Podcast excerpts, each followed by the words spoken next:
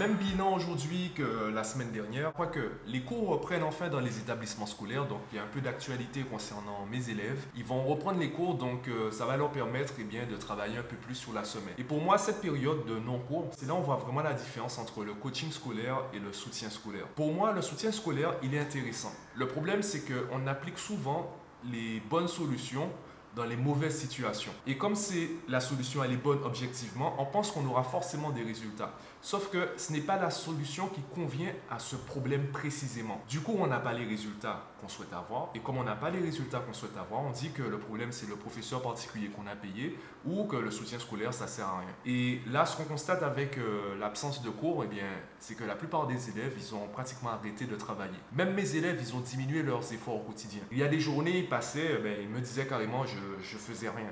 Et je, leur répondais, mais en fait, rien, ça n'existe pas. Tu faisais forcément quelque chose. Mais si tu dis aujourd'hui que tu ne faisais rien, ça veut dire qu'avec du recul, tu te rends compte que ce que tu as fait n'était pas si pertinent, n'était pas si intéressant. Tu te retrouves à dire que tu t'es ennuyé parce que ben, finalement ce que tu as fait n'était pas vraiment rentable. Les efforts que tu as fournis pour euh, occuper ta journée n'étaient pas si rentables que ça. Et le but, c'est justement avec une organisation, avec une détermination et une autodiscipline, c'est d'avoir un quotidien qui soit réellement productif. C'est un peu ce que j'expliquais euh, la semaine dernière dans la, ben, la vidéo de samedi dernier. Donc aujourd'hui, on a continué ben, le travail de la semaine dernière. On a vu énormément ben, les, chapitres de mathématiques. Mon objectif, c'est qu'avec l'ensemble des élèves, on boucle le programme pour le mois de février. Alors, je précise, ce que j'appelle boucler le programme, c'est pas maîtriser tous les chapitres.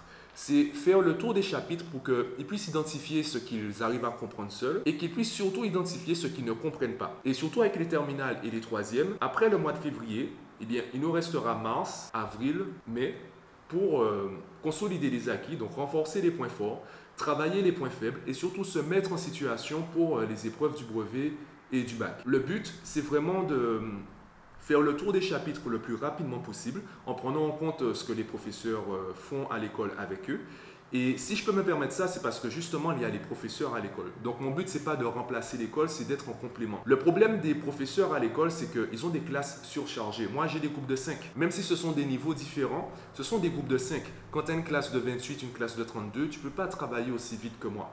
Donc tu es obligé de ralentir sur certaines choses, sachant qu'il faut prendre en compte les lacunes de chacun, la façon de réfléchir de chacun. Donc tu dois prendre en compte tout cela et forcément, ça, réduit en fait euh, ta vitesse de, travail, ta vitesse d'explication, etc. L'un des problèmes également, c'est que ben, si on regarde l'année scolaire, on pense tous que l'année scolaire dure 10 mois. En fait, c'est l'année moins juillet, août. C'est faux. Parce que quand on retire toutes les vacances scolaires et les jours fériés de l'année, on descend déjà environ 7 mois.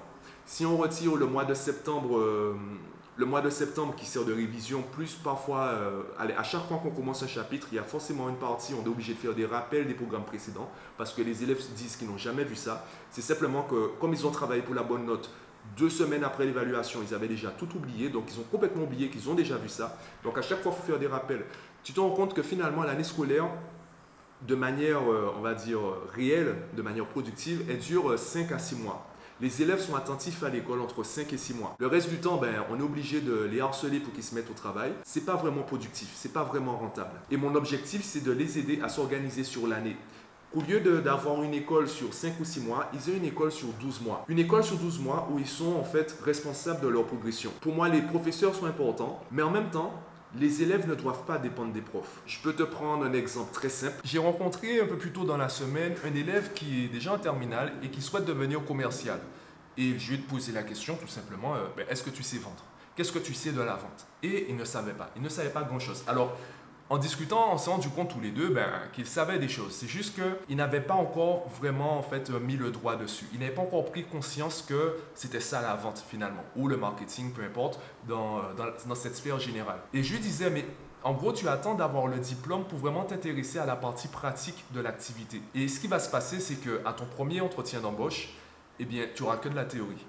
Sachant qu'aujourd'hui, il y a des personnes qui ont déjà le diplôme que tu vises, qui veulent le poste que tu vises et qui ont plus d'expérience que toi. Donc profite dès maintenant pour, euh, ben, faire des recherches.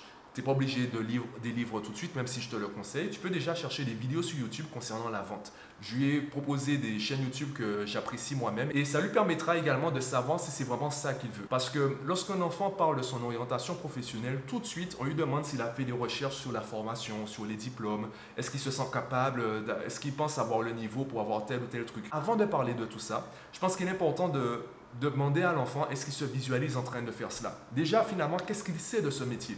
Tu veux être commercial, qu'est-ce que tu sais du métier de commercial? Qu'est-ce que tu sais de la vente?